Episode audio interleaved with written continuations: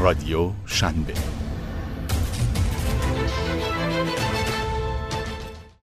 امروزه کموا در 190 کشور مورد استفاده قرار می‌گیره و ماهیانه بیش از 20 میلیون کاربر فعال داره. این استارتاپ که توسط یک کارآفرین زن 32 ساله بنیانگذاری شده در حال حاضر 3 ممیز دو میلیارد دلار ارزش داره. سلام من مونا سارمی هستم و شما به برنامه زنان موفق گوش می‌دید این برنامه ای که در هفته نامه استارتاپی شنبه ساخته میشه و قراره در هر قسمتش با هم در مورد یکی از زنای کارآفرین ایران یا جهان صحبت کنیم. کسی که تو این قسمت از برنامه می‌خوام معرفی کنم و در مورد کسب و کارش با هم دیگه صحبت کنیم ملانی پرکینز بنیانگذار و مدیرعامل 32 ساله شرکت استرالیایی کنواست. ملانی پرکینز زمانی که فقط 19 سالش بوده از راه آموزش برنامه های طراحی به دانش آموزا کسب درآمد می‌کرده.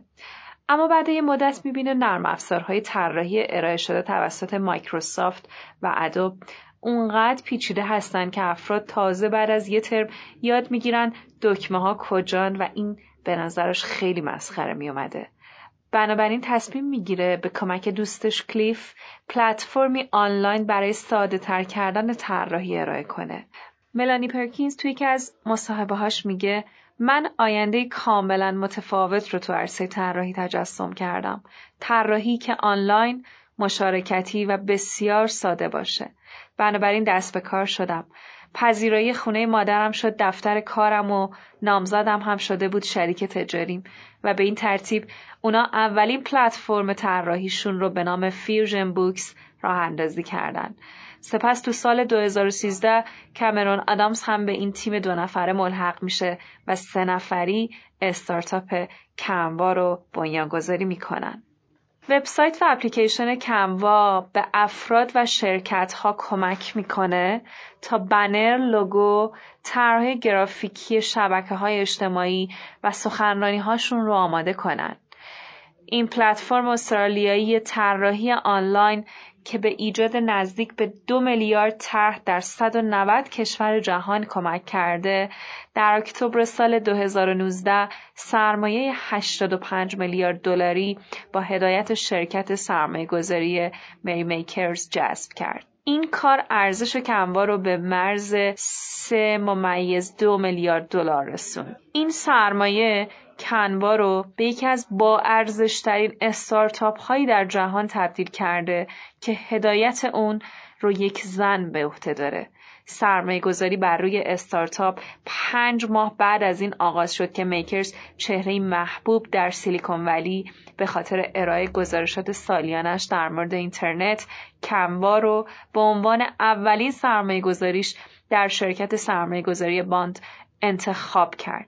این تأمین مالی ارزش کمبا رو به بیش از دو برابر و معادل با دو میلیارد دلار در اون زمان رسوند. پرکینز توی یک گفتگوی تلفنی اعلام کرد سرمایه تأمین شده به جهت پیشبرد تغییرات اساسی مورد استفاده قرار خواهد گرفت. دو برابر کردن پرسنل کاری کموا در آینده آینده تا مرز 1400 نفر و معرفی نسخه جدیدی از کموا برای کسب و کارها به گفته هم بنیانگذار استارتاپ کموا تمرکز شرکت در آینده نزدیک بر روی گسترش خدمات برای کسب و کارهای تجاری و ساخت محصولاتی خواهد بود که به منظور ارائه گزارشات و سخنرانی ها از اونها استفاده میشه. هدف کنوا در گام بعدی اینه که کارمندای غیر طراح تو سراسر دنیا بتونن به راحتی در هر زمان بازاریابی متناسب با نام تجاری شرکتشون رو انجام داده و مطالب مورد نیاز برای ارائه سخنرانی هاشون رو تهیه کنند. در حدود 85 درصد از 500 شرکت تجاری بزرگ امریکایی در حال حاضر از این سرویس استفاده می کنند که این باعث اعتبار بخشی به شده. این استراتژی فرصت خوبی برای پرکینز ایجاد خواهد کرد تا با ابزار طراحی حرفه‌ای که ساخته با قولهای فناوری مثل مایکروسافت و ادوبی رقابت کنه.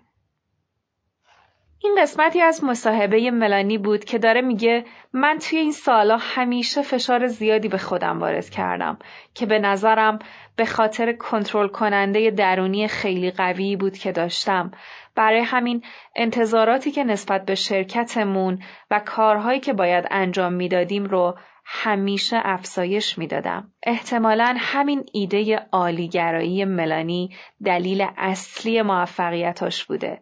اینکه با وجود همه سختی ها بازم کم نمی آورده و به دنبال ایجاد اتفاقهای جدید بوده. خیلی از ما هم خیلی از این ایده ها رو توی ذهنمون داریم اما مهم اینه که مثل ملانی پشت کار داشته باشیم و برای تحقق اهدافمون تلاش کنیم. امیدوارم این پادکست رو دوست داشته باشید و براتون مفید بوده باشه. خوشحال میشم نظراتتون رو برامون بفرستید و در بهتر شدن این پادکست کمکمون کنید.